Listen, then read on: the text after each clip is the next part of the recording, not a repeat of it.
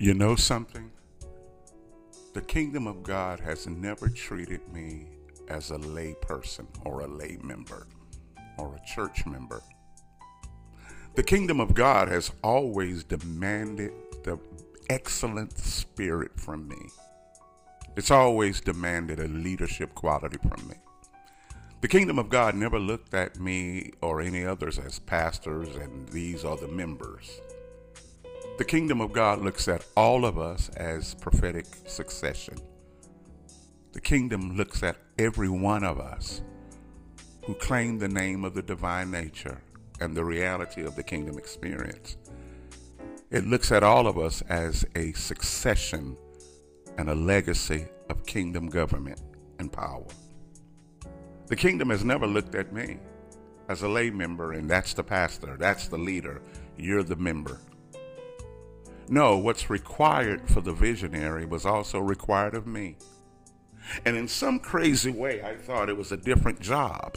I thought the kingdom dealt with me according to the job. I thought that uh, that's the pastor, that's the leader, that's this is what they do, and this is what I do. And really, the kingdom looked for one thing from all of us proclaiming the kingdom, proclaiming the gospel helping to wake people up to their divine reality, helping to bring people into a comprehension of what their identity is, regardless of where we are. The kingdom never looked at me as working at a church and somebody else working at the post office. The kingdom never looked at me working at a church and somebody else working at school. The kingdom looks at me as one thing.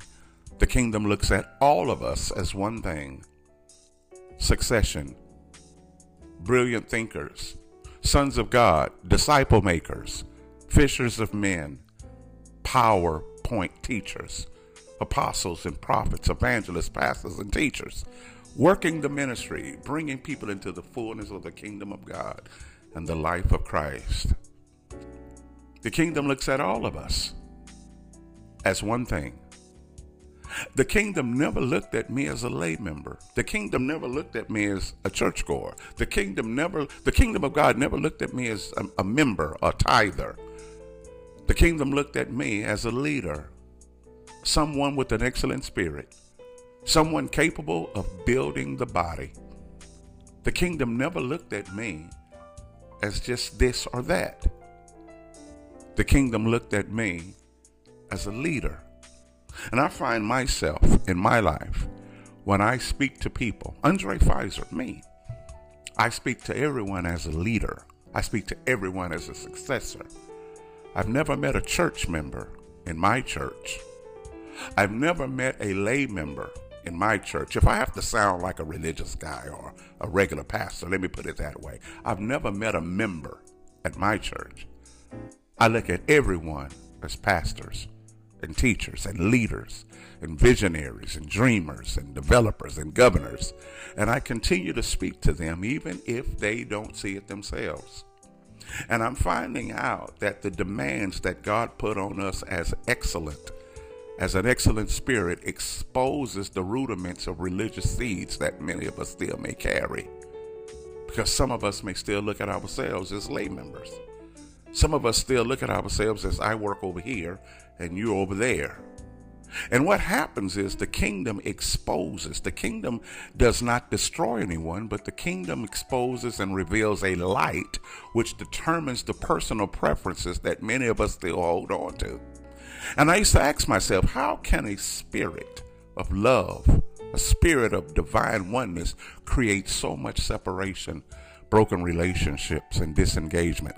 How can the kingdom of God continue to create disenfranchisement and, and dissimulation and breakups. And then I find out it wasn't the kingdom of God doing it because love is still love. But I have found out that the kingdom exposes a light to dark places and preferences in each of us. And what happens is the light exposes a preference that is not agreeable with other people, and it's the lack of agreement amongst preferences that creates separation. It's not God that's doing it, it's the darkness that His light is exposing within us. Is love no longer love when it says I don't agree with that? Is love considered hate if it says I don't like that? Does love have to agree with everything for us to get along? Does love have to does love have to stoop to us to get along? Can love say that's this is not the way I want it and it still be love? See, love isn't separating. The kingdom isn't separating. It's the light that's shedding light on our personal control and, and preferences. That's causing a disagreement with others, which causes us not to flow together, which causes us to be in disengagement. So, once again, the kingdom has never treated me or you as a lay member.